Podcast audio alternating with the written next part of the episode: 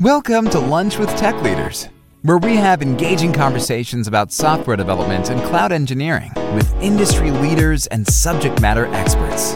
These episodes are created by the Great Lakes Tech Leaders, an online community of technology practitioners. Please come join the conversation by visiting gltl.rbn.ai. Again, that's gltl.rbn.ai. Now strap in, because we're deploying to production in three, two, one. Hello, welcome to the latest episode of Lunch with Tech Leaders. My name is Derek Youngie, uh, VP of Engineering at Right Brain Networks. I'm the host for today. Uh, joining me is software and data consultant Tom Kowalski. Tom, Hello. we've also got a few subject matter experts on our topic, uh, which is GitHub Actions uh, runners on Kubernetes. Um, I've got with us Norman Witt. Norman, Hello. and then uh, Kevin Lucas.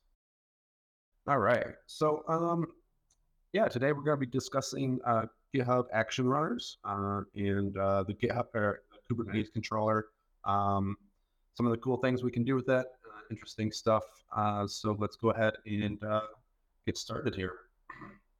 So, um, yeah, I, I decided to bring Kevin and Norman. Um, I know both these these fellas have been uh, using uh, GitHub Actions on Kubes uh, to, to some extent here. So, um, Norman, what you been up to? Well, uh, yeah, as you said, we've been we we've been using the um, self-hosted runners and GitHub Actions, uh, uh, uh, hosting them on Kubernetes. Um, this is a project that we recently took on uh, uh, about a month about a month ago, so pretty new to us. Um, and we've had uh, a a problem that needed to be solved for a long time um, where we needed something to be able to run it in our deployment pipelines um, inside of our vir- virtual pri- our, our VPC. You know, we needed uh, private subnet communications in our uh, in our uh, deployment pipeline so that we could uh, run database migrations and um, deploy uh, you know business process uh, logic to the the BPMN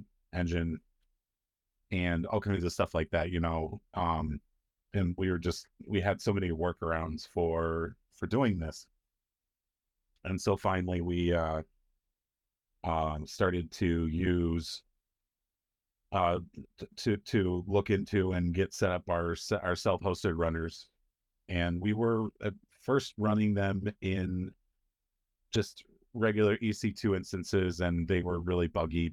Um, they weren't um, self-destructive, which is something that I learned is really important with self-hosted runners. You don't want your self-hosted runners to cache Docker builds or um, get artifacts or uh, you know or any other or any kind of artifacts from uh, production builds or or anything like that. So um, without being able to self-destruct and basically keeping it keeping itself open after it's it was being used, uh, the um, self-hosted runners were were not ideal in the, in that situation.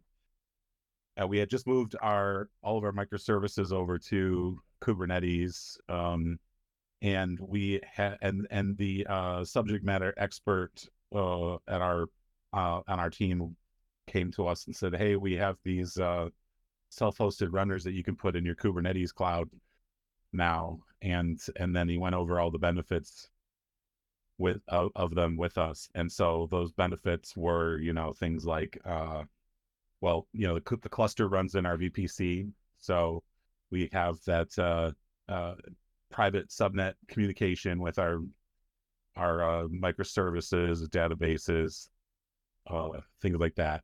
We have they were they're um they're self they're they're self scaling and self destructing. So um after a single use, it the the the pod will will destroy itself. It will completely shut down. So all the cache, build cache, Docker cache, all the stuff that's inside of that uh, pod will um, are, are gone as soon as the the self-hosted runner is done running. And then um, self-scaling, uh, we want to have a certain amount of uh, runners that are available at all times, so that when they hit the the pipelines, those they're they're ready to go without delay. But as soon as those um, runners are in use, uh, what we want them to scale up. We want more of them to be available um, on demand, so that you know if another deployment is coming through, they can be used. Uh, especially for all the different types of uh, purposes that we use them for. So they uh, detect the scaling rules detect when the uh, uh, the self-hosted runner is active, meaning when one, once uh, GitHub reaches out to that runner and starts a job on it, it's um, it's it's it's triggering the scaling rules. Okay, so you've got you've got some that are sitting around kind of waiting, but once once one of those gets a job, it triggers the scaling rule to build another one to sit around with. Yeah, exactly. And then and then and then we have. Um, I kind of wish it. I could just tell it, hey, you know, I want, you know, twenty runners available at all times. But instead of do being able to to tell it an amount of uh, free runners that I want, uh, it has to do it like a, a multiply. And so, so the way I've got it set up now is that if half of the runners are in use, it doubles the amount of available runners. Okay. And um, so, you know, like let's say there's 20, let's say there's a 20 minimum count and the 50% mark is 10. So if there's 10 active runners in use, it'll scale up to 40. Yeah. And if there's 20 active uh, runners in use, then it will scale up to eight. And then we put a cap on how many we want it to be able to, or we, we want how many we want it scaling up to at once so that we don't have it, you know, going exponentially there. Mm-hmm. Yeah, I think that's kind of interesting. You know, you said you, you want, you kind of wanted it to uh, just be able to say always keep this many available but it sounds like um, the way that they're doing that is probably to help reduce like rubber banding and like you know if you've got one um, if you've just got one job running or something like that and there is available capacity like there's probably not a need to spin up an extra one um, when this one's going to destroy and just recreate later right I mean, we would like to, I would like to have that. I would like to just tell it to say, hey, I want 20 I want it to scale up as as much as it needs to to keep 20 available at all times. And then there's always 20 that could be grabbed onto. And then they scale down once they've been used used and they've been destroyed. Right. Um, and then the, the the way that they destroy themselves uh, is kind of ties into the scaling as well. You know, so if you have 20 runners that are active and it scales up another 20 uh, so that there's 23 and there's 20 or 20 uh, unused and 20 active runners. Um, when those 20 that are active are finished and they destroy themselves, those 20 that just scaled up now become the pool of 20 available um, for you know the minimum count of computers. Yeah, so, so if if these are ephemeral and you know you're not caching, do you have performance issues if they're you know coming up blank each time and have to grab everything that they need? No, not necessarily. The only thing that we're having some issues with, and this is um, some some kind of legacy stuff that we have going on, is that some of our end-to-end tests run uh, Postgres in a Docker image, on the on the runner and i would like to kind of migrate that out of the runner and have it just deploy a post a temporary postgres um, database in another pod and then use that pod for the for for Postgres instead of just running it all in a in a single Docker compose script, you know. But the um and so we would we would we're running into you know IOPS issues with that uh running inside of that pod like that uh where we need to if we're going to keep going the way we're going we're we need to like provision uh like a higher IOPS uh, uh volumes for it to run on. But like other than that no it's like you get the uh the resources of the nodes that you choose you know? We're running our nodes are we're, we're so this is uh, this is on aws of course uh if um the if that uh nomenclature i've been using so far wasn't obvious but uh so this is on aws so we're using the um amd EPYC instances and they have like Okay, so yeah, that, was- that was going to be my question. I was going to, you know, what what's your cluster running on? It sounds like it's EC2 and Fargate, right? Because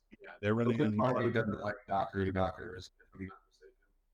Yeah, and they're running, and they, they, the I think our clusters nodes have at least 64 gigs of RAM and 16 thread uh, uh, CPU threads available, something like that per per node, and so and then they uh, scale up pretty quickly too.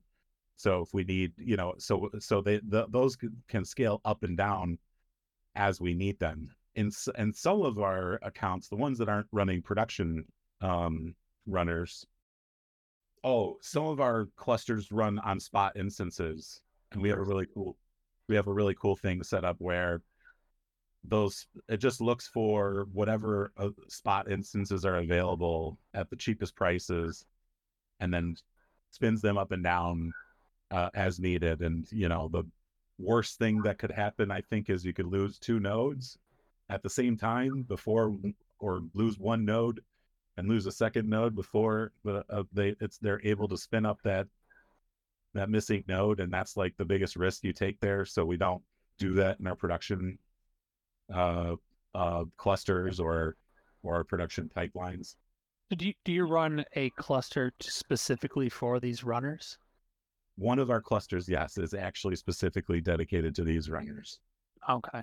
Is there like a cost, you know, having these, you know, running all the time? Is it does it cost more than you know just using GitHub Actions um, uh, with their runners? Well, we've done the math, and the cost is about twenty times more for the get for the for the GitHub uh, runners, uh, especially well. When you look at the compute time costs, especially when like some of our uh, runners are running in like 16 gigs, uh, four core uh, uh, runners, Mhm. which we which we had the provisions uh, uh, like a specialty provisioning from GitHub to be able to get those to get access to those. Um, the the the the way the the amount that they charge for compute time is like 20 times more than what we pay for EC2. And and that's just the retail price of EC2. We also have our bulk discounts on top of that and um, some other savings by using the spot instances in some of our clusters. So like the savings are definitely uh, um, quite significant. What were some of the workarounds? Like you said, like you want to run database database migration scripts. So how were you doing that, and then how did it make it easier um, by migrating that? That was runners. really convoluted. We were, I think that what we were doing was we were running a code build job, Okay.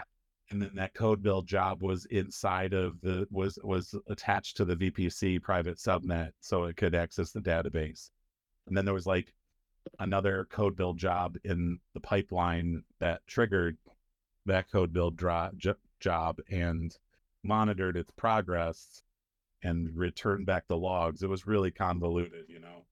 so There's now it's just a, a better experience now because you can see all the logs, the whole orchestration and flow right inside GitHub Actions. Yeah, and the, and part of this migration as well was that we had started out with all of our um, deployment pipelines being in Code Pipeline and AWS, uh, using uh, at the what at the time was called CDK pipelines, which is now just a feature of uh, the pipeline of code pipeline. So Mhm. um, the CDK, uh, you know, that generates your cloud formation templates, and then it um, de- uh, uh, deploys into a code pipeline, and then that code pipeline is self mutating, so that like uh, when you update your CDK code, it automatically mutates the uh, the pipeline and then deploys it. So it's it was it's I mean in theory it was a really neat little system, but it was so slow and there was lots of problems and there's convoluted a lot of convoluted ways of ways of doing things. Yeah, and all this. more support by switch switching everything over to Terraform because we're getting like uh, our IaC provided to us by our central centralized uh, you know uh, DevOps department that services a bunch of different companies and then and then and then and then part of that was also migrating over from Fargate to Kubernetes and um, we have a really good support system for Kubernetes as well. Nice. Yeah, another thing that advantage that I would see, you know, and issues that I ran into is is waiting. Uh, when I had to, you know, wait for a job or, you know, wait a few hours before deploying to another region or something like that. I could see the the runners making it a lot cheaper, right? If they're, they're sitting there, you know, already idle instead of paying for it. There's workarounds that we did, you know, with, with just GitHub Actions, but the runners, I, I see that making that a lot easier.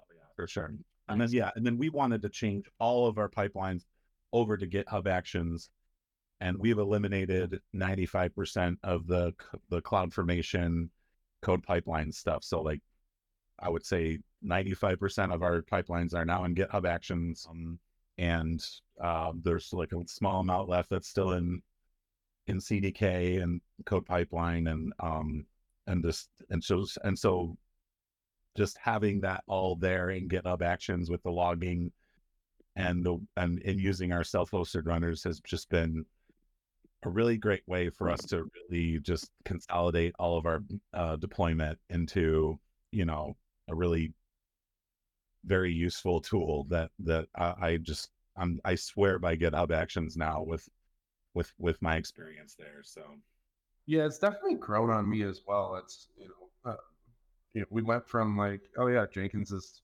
the, the tool to being like GitLab, GitLab, uh, CI is really really nice, and then it's like, you know, Actions caught up, and I, you know, kind of prefer it at this point. yeah, yeah, where they did a really good job.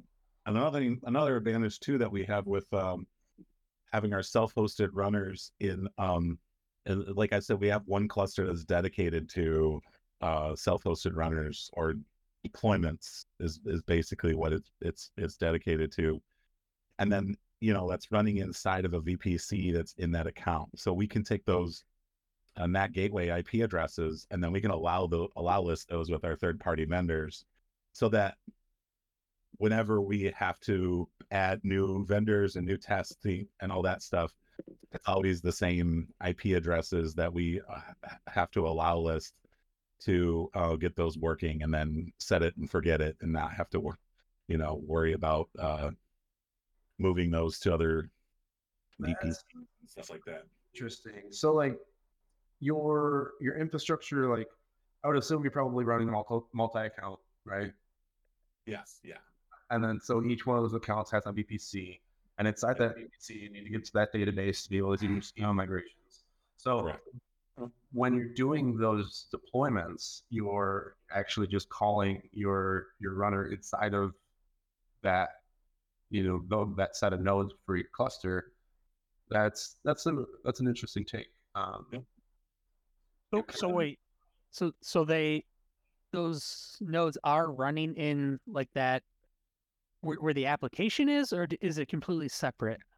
No, the nodes. Well, there are some. Yes, this there there are some nodes, or there are some um runner the the the self hosted runner pods, right? Mhm. Uh, are some of them are running in the same cluster as the applications are running in. Those are the ones that would be being used to you know deploy database migrations and Got it. process uh, logic and and things like that where they need that um, VPC communication to be able to do that. But everything else is either run in GitHub hosted uh, runners or our self-hosted runners, and usually the self-hosted runners in that case are needed because we have allow lists for you know the uh, outbound traffic for with our third-party vendors and even some of our own internal services.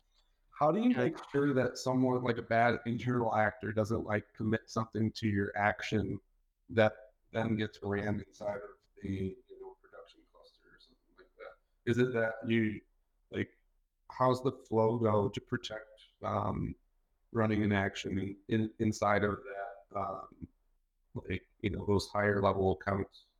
Um, we do build a lot of our own actions, and some tho- and so those actions are protected with like you know regular branch protection, and then um outside of that we do like use very specific versioning for the um for the third party actions that we use, you know, so that we can vet them and use them and then tie them to minor revisions so that you know uh, like if you had for example had it pointed at like version 2 and so, and someone published a uh, malicious version 2 that the that was defaulted to by the generic then it would then it would uh it would it, it would stick to at least the version that you've um that you've that you've set so you know that's that's that's more of a, a process of vetting whatever we use and making sure to use very specific versioning and things like that but uh um, Yeah. So so what does the organization right of the infrastructure as code look like for all of this in the pipelines? Does like each app workload kind of maintain its pipeline and, and what runners it's it's going to and or is it kind of centrally managed the infrastructure? Uh, so there's um there's a, a Helm chart for these GitHub Actions runners. So um, without going into the weeds on our applications, um, the the host the self-hosted runners themselves have um, Helm charts that you uh, deploy, and um, then you have configurations that you deploy that configure uh, the the runners themselves. You know, so there's like a an orchestrator that you deploy with Helm. And uh, that doesn't even require like a. We did custom things with ours that record that we use a values file for, but like you can just out of the box deploy that with your with a Helm chart, uh, or from the command line, and uh, get that started right away. And then, so so yeah, so then you start to deploy your configurations, which which tell the uh, orchestrator, you know, um, what your scaling rules are, what your minimum counts are, what your, you know, maximum counts are, what image, what actual image to use, so on and so forth. And then um, it will uh, spin those up, keep, and then just, and, and you know, spin up your in, initial number that you set of uh, self hosted runners and then just manage the scaling of them from there. So it's really easy. It's like, you know, a couple of configuration files and a couple and a, a Helm deploy and a few kube control uh, commands, and you're you're ready to go. It's like pretty pretty quick, pretty quick to set that up. Okay, so it's more of like a manual process then, and, or, or is it like the the team, you know, that's owning that workload application? Are they, you know, able to spin it up? Right? Is it kind of self service for them, or does it require like yeah, like an infrastructure team to spin that up?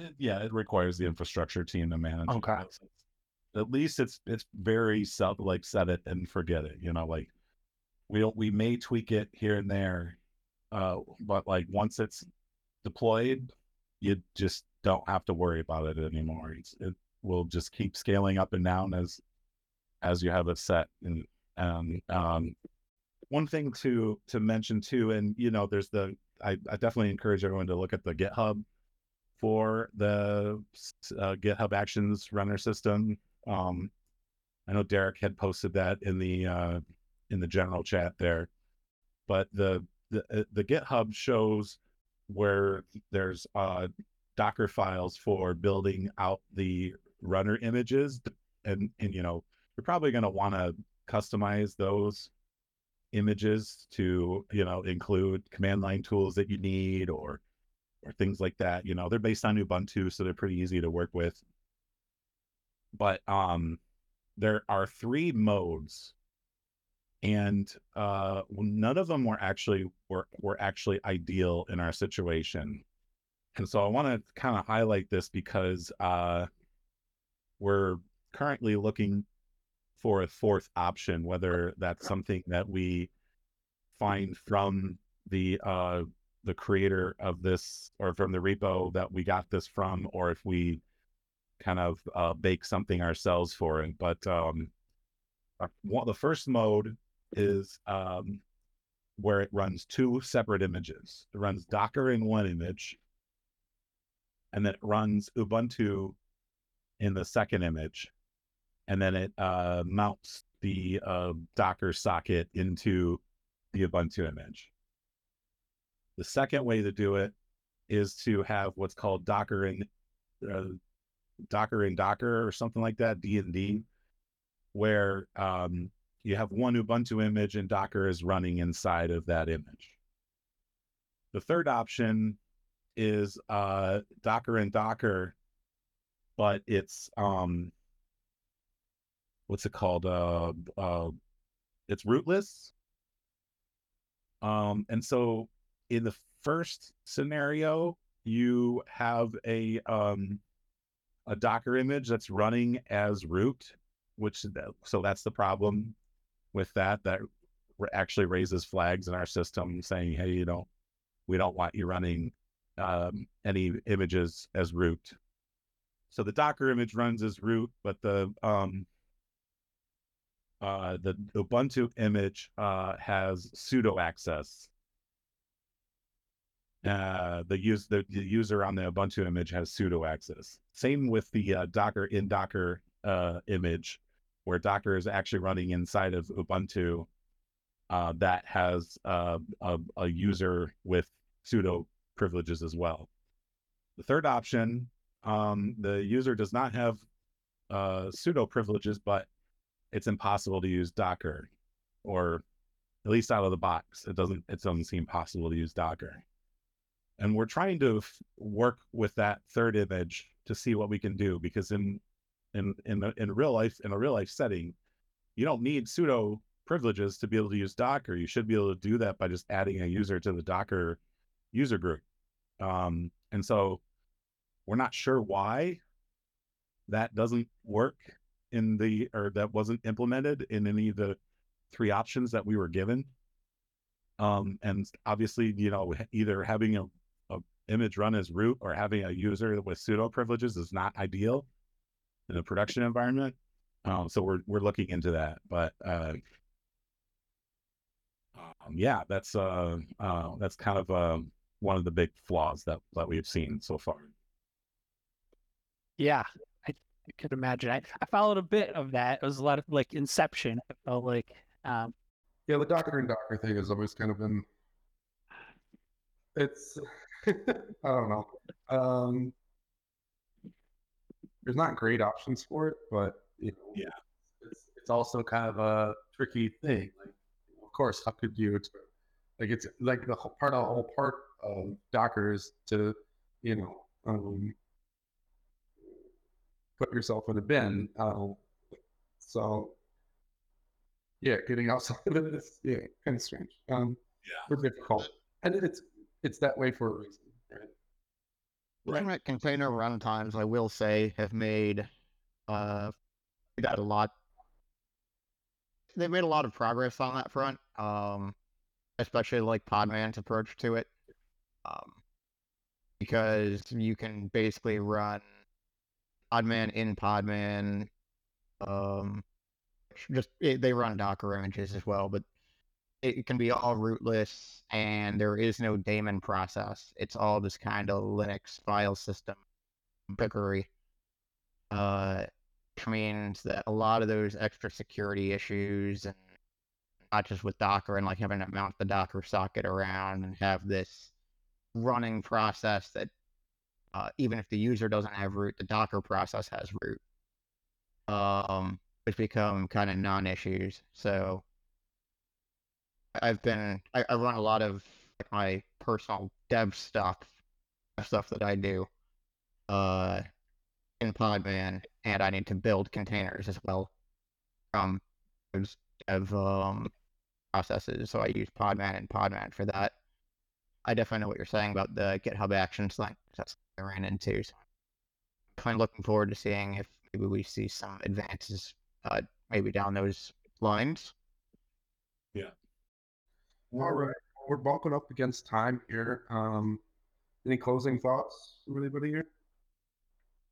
Oh, I was going to say the uh, one thing I would like to do next uh, is uh, try to do some more uh, personal projects with this and run Kubernetes in a um, uh, Raspberry Pi cluster. So Nice.